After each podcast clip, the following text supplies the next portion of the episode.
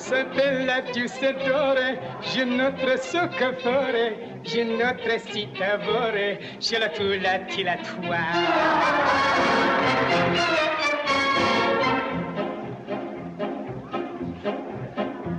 La spinage la bouchon, si grette pote bello, si raki spacaletto, je la toulati la Hello and welcome back.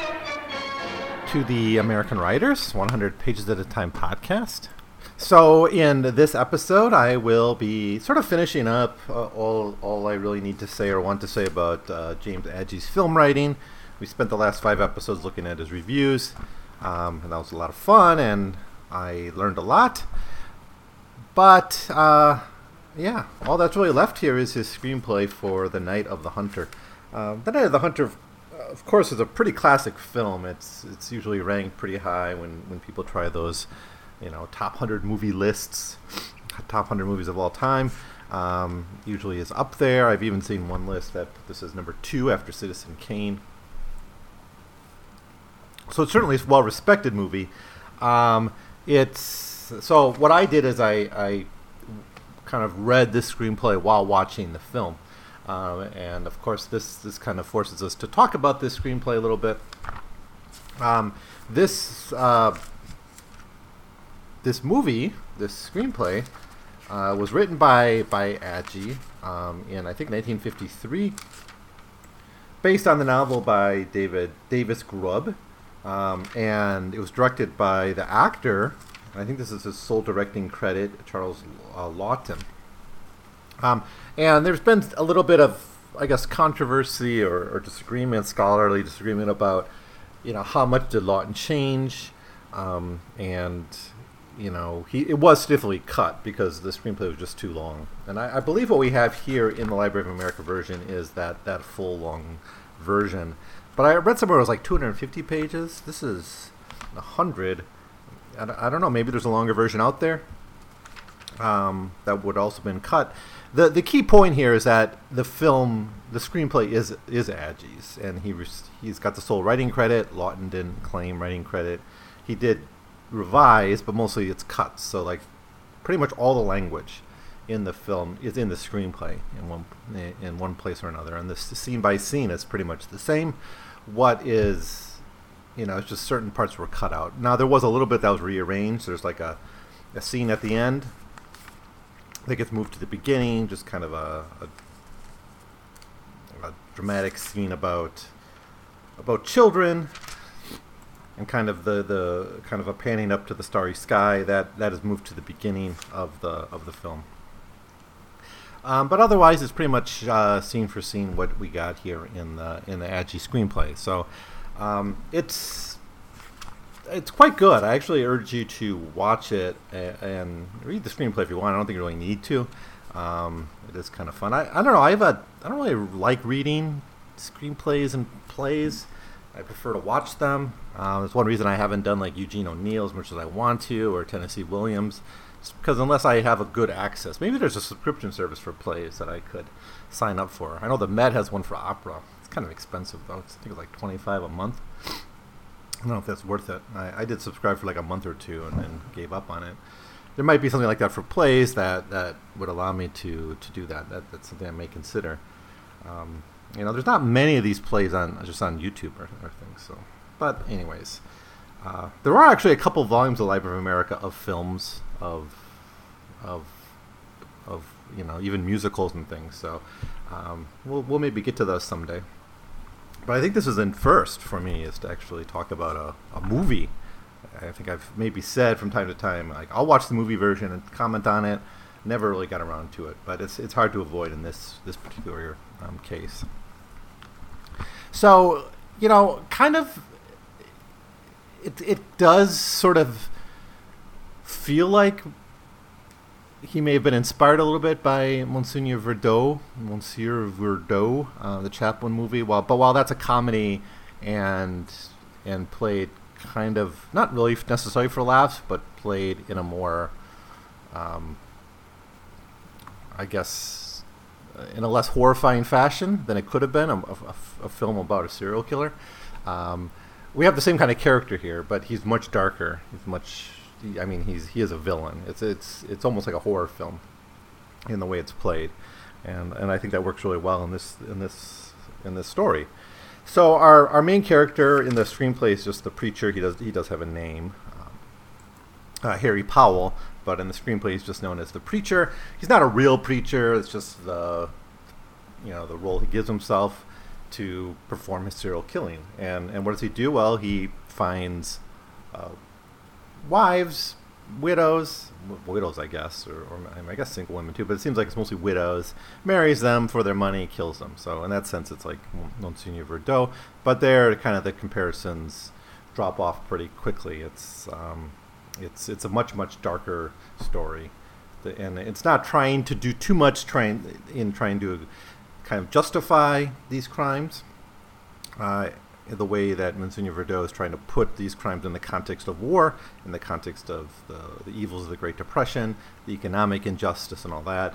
That's not. There's no attempt to really do this here. It's just a man who's insane for money, murder. You know, willing to kill whoever he needs to to to secure that money. This is um, this is who he is. Um, so when we meet uh, the preacher, and pretty much the first thing he's justifying himself to God and and this is the closest we get to any effort by the main character just to justify himself. He says, um, "I'm tired. Sometimes I wonder if you really understand. Not that you mind the killing. Your book's full of killing, but there are things you do hate, Lord.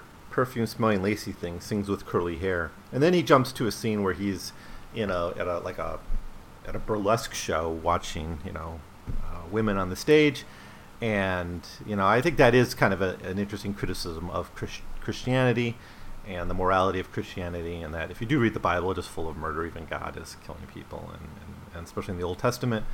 Um, but and of course, the history of Christianity is full of full of blood. But you get this kind of moral um, outrage about sex. Um, that's really only sex we get in the in the film at all, uh, because that's not the preacher's interest, uh, at least not in his real professional life, which is devoted to to murdering widows for their their money. Um, so not long after we're introduced to the to the to the preacher, we find that he gets arrested for stealing a car, not for the murders. He gets arrested for stealing the car. The judge calls him out. You know, you're not a real holy man, obviously. So we're we're told that he's just a fake holy man, and he gets put to jail for like a few months or whatever. Then this is juxtaposed to another crime, which is, I think, there's if there is some criticism of like the economic system of the time uh, of inequality, it's in this scene um, where um, um, we're introduced to John, we're introduced to Pearl, two kids, and Ben, their father. And Ben has is on the run from the cops. He has essentially stolen uh, ten thousand dollars or some amount of money. Uh, ten thousand dollars is is number that gets thrown around, and and he's killed some people in the process of doing this. This is presented as more of a, a crime of justice, uh, economic justice. Um, here's what he says. Because uh, later he gets arrested. He gets arrested in front of his kids, and that's an important scene where John, this young boy, sees his father being arrested, shouts, "Don't! Don't. Uh, this is parallel to a scene at the end of the uh, at the end of the film where his second father gets uh, arrested. Of course, his you know the second marriage is a lie. It's, it's a it's, it's, it's, a criminal act, but it causes this flashback of this original scene. He gets arrested now. He's tried for murder and, and bank robbery and things like that. So he gets put to death, and and we don't see that. It's not in the screenplay. It's not in the film either. But what we do see is that basically the preacher and and Ben are in the same jail cell together. And what, and this allows the preacher to learn about the money. But we also get his justification. He says, the preacher says, You killed two men, Ben Harper. That's right, preacher. I robbed the bank because I got tired of seeing children roam in the woodlands without food. Children roaming the highways in the ye- this year of depression. Children sleeping in old abandoned car bodies on junk heaps. And I promised myself I'd never see it when my youngins want. So he's not a moral bandit. He just wants to secure a future for his children. Um, but this is his big mistake because he tells this to this preacher who makes his living stealing from from widows. And soon, you know, John's parents, John's or John's father, John's mother is a widow. That's what I want to say. John's mother is made a widow soon after because of the hangman's noose. And now the preacher has this like hate love tattoos on his knuckles, um, and he uses this in his preaching, right? He, you know, in his in his false preaching. I guess it's real preaching. Yeah, I mean, preaching is just a kind of a form of acting, but he's got the story of like the relationship between love and hate and, and good and evil. Um, of course, that's a theme of the film as well. So soon after, the preacher shows up. Uh, after he gets out of jail, I suppose he shows up at at John's house, meets the wife. Wife, what's her name? Willa. Yeah, Willa. Willa's the mother. Meets her. Tells her ba- basically he poses as the preacher for the prison. He doesn't say I met him whilst in jail. He says I was the preacher at the prison, but now I've left. I moved on, and you know I was inspired by a story. I wanted to you know meet meet you, and this is his way in to the to the family. Now there's some other characters. There's uh, a, a woman named Icy who is I'm actually not sure her relationship to Willa. She's like an aunt or something, some kind of connection.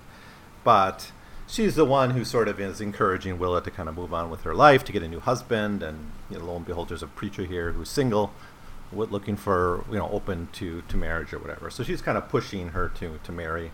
The other interesting character we have here is Birdie. Um, Birdie is uh, like a man who works on the on, on the docks, fixing boats and things, and he's an alcoholic. He's a he, he's a drunk, um, and kind of a marginalized member of the community.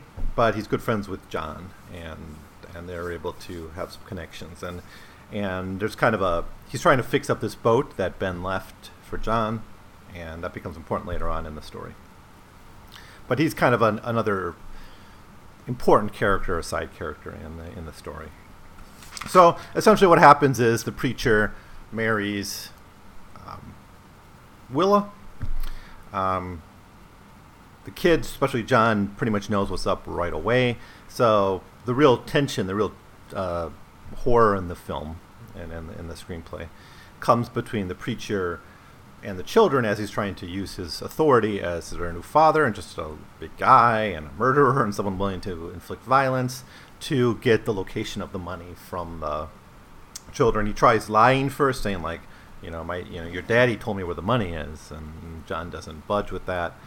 Uh, Pearl is more trusting, more open, both to this new father um, and just to people in general, because she's a younger uh, person, not as suspicious, and she's more of a weak leg. leg. But Ben had ordered both of his children not to set, tell anyone the, the location of the money. Now, where the money is, it's stashed in the doll that Pearl carries around. Um, now, this relationship between Will and the preacher is pretty short. They do get married, but there's some interesting moments in it. I think one that was really striking to me was when Willa starts to they start to basically start up a congregation, and Willa, you know, calls out her ex-husband as a as a sinner, as a criminal, um, and blames herself too. So there's this focus on sin in um, and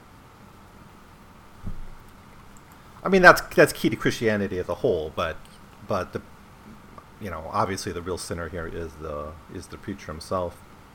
So he says to the congregation, "This is in the screenplay. I don't know if it's in the movie. I, I don't think this exact line is in the movie. It was cut, but he says, "You see the body of a woman, the temple of creation and motherhood. You see the flesh of Eve, that man since Adam has profaned. The body was meant for beggaring children. It was not meant for the lust of men." Um, maybe that's just him talking to to Willa, um, and you know, it's, it's not a relationship based on sex from the preacher's point of view. He's just using her for the short term to get the to get the money.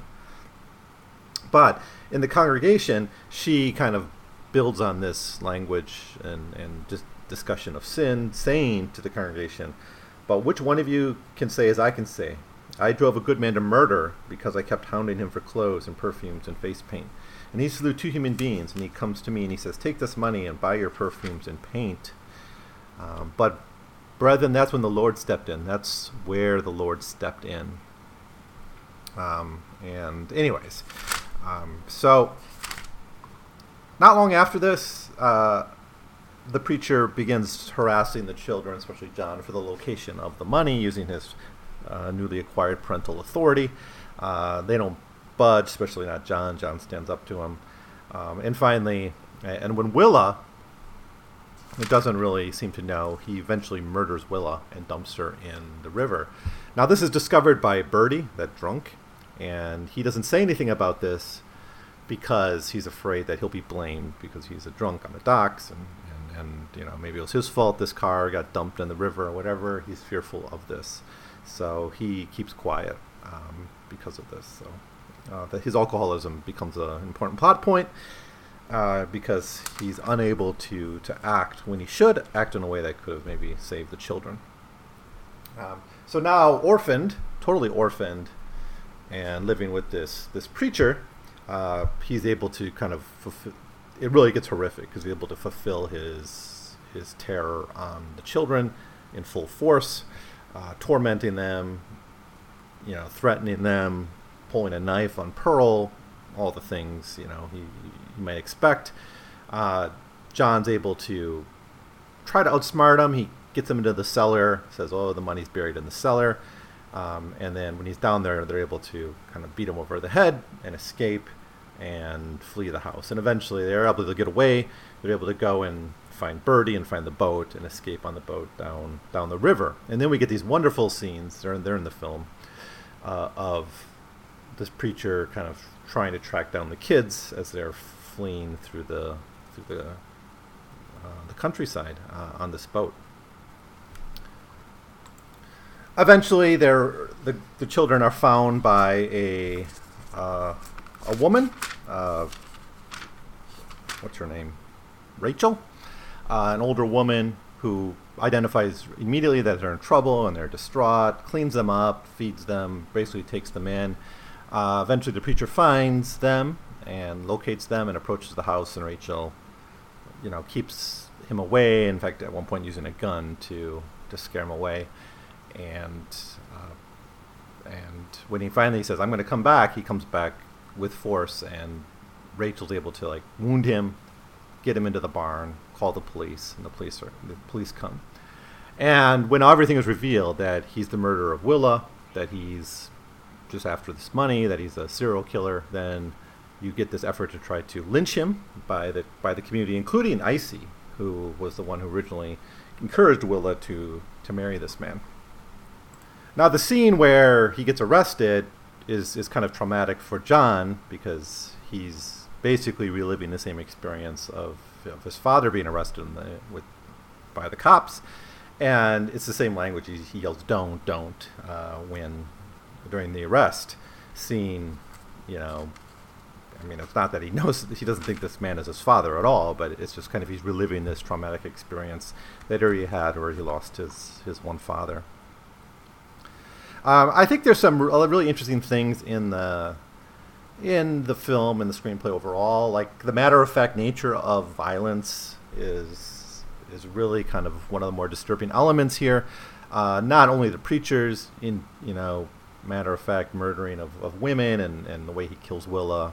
Um, you know, after a conversation they have in bed, you know, the next morning she's gone. He says she fled, but he had really killed her that. But even the matter of fact nature of the killing of Ben by the state, I think, is is, is actually something that bothered me very early in the in the reading here and in the watching of the film. It's just how I mean the only person really seemingly affected by it is John. Everyone else sort of just moves on with their life, takes it for granted that that the state executes people all the time. It seems to happen very quickly. Um, even Ben himself is, is kind of resigned to his, his death, and it's I mean that could have been a whole nother uh, movie, right? A whole nother story on its own. Just the you know why did this murder take place? Why was this bank robbery happen? The defense, all that is just passed away and just shoved into the background of, of the story. But it's there. It, it, it shadows it's shadow it's a shadow over the whole thing. And then of course that's going to be the fate of the preacher as well. Um, you know, the you got the lynch mob coming. I think the the lynch mob is basically broken up, um, and justice will be able to do its its work in its in its own way, but the end result will be the same. So, I mean, I don't know really so much what to say about The Night of the Hunter. I, I do think it's a really excellent movie and, and should be watched. Uh, the acting is superb here, the especially Robert Mitchum. Robert Mitchum, a famous actor, died 15 years ago or so, I think. I remember seeing Robert Mitchum first, like with the War and Remembrance television series. So, um, but he was a, a, famous actor throughout the 50s and 60s. Um, the film came out in 1955 after um, Agee had already died. He, Agee died in 1955, I believe. Um, yeah, massive heart attack. He was alcohol was probably the root cause of his physical decline. Um, but uh, like Robert Mitchum's performance here is really amazing. It's it's fright frightening. It's it's kind of it's rather horrifying. I think uh, James Gleason's performance as as Uncle Birdie, this this drunk, is, is quite touching as well. Um, and and Lillian Lillian Gish's performance as Rachel, this woman who who saves the day, is also uh, quite memorable. So I think the performances are good. I think the film does stand up. I don't know if you really need to read the screenplay, but um, you know, I think one contribution here is one reason to look at it is to kind of get beyond the kind of the cliche that apparently had been floating around that really um, Laughton had basically written this film, and and Agee sort of got the writing credit kind of on false pretext. It's like I mean the idea was he kind of submitted something that was unworkable, and then Laughton rewrote the whole thing, and he was the real writer of it. But that doesn't seem to be the case when you actually look at it like scene by scene. It just was cut significantly by by Laughton. In fact, this was so. Uh, watch a documentary on YouTube, like a ten minute one. That's kind of a the actors thinking back. I don't know if it was on a DVD of of the Night of the Hunter, but uh, you know, you had like Mitchum. Said, Robert Mitchum says that basically Laughton wrote this, and that Agee, you know, just wrote this unworkable, crazy document, and you know, he describes this as a big book or something. It's like a big tome. You know, I don't know if that's fair. I think Agee does deserve the writing credit here, as it as he gets on on the film itself. So, um, great cast, uh, really chilling, really, uh, uh, uh really a horror film, actually, uh, really a psychological horror film. Uh, the dread you feel for the for the children is really quite real, especially in the flight from the home. They're hiding out in the woods, take this boat, they're on the run, and, and you got the preacher following them on a horse, singing religious songs. It's all really, really creepy and, and, and well done. So I don't know. I, am not. I don't really know how to review movies. Sorry, I, I, I, I do better with the books, I guess. But uh, anyways, that's my thoughts. That's my thoughts on Night of the Hunter. That's all you're gonna get from me uh, in this particular episode. So sorry if you wanted a little bit more, but um, that's all we're gonna get. Uh, one more episode on this volume of Agee's writing, which is just selected journalism. Um, so back to what I'm a little bit more comfortable with talking about, I suppose some interesting essays on on America in the Great Depression years and the years uh, after that. A few book reviews too. So that'll be next, uh, and then we'll be then we'll move on to uh, let us praise famous men. So that's that's the big job ahead of us. So um, this episode, next episode, will be rather short as I prepare for uh, this much bigger job of talking about let us praise famous men uh, of course, a masterpiece. So that's it for now. If you saw Night of the Hunter, if you read the screenplay, let me know what you think. Uh, you know, I'll be interested in your point of view. I, I just think it's really a, a, very chilling horror film, really, and it, it, it works quite well. So that's it. Thanks for, for listening, and I'll see you next time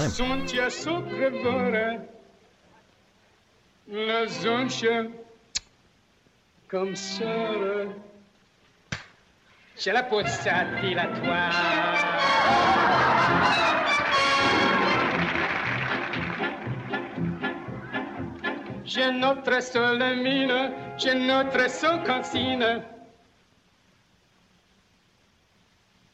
Je laisse trop sa vite, je la tasse à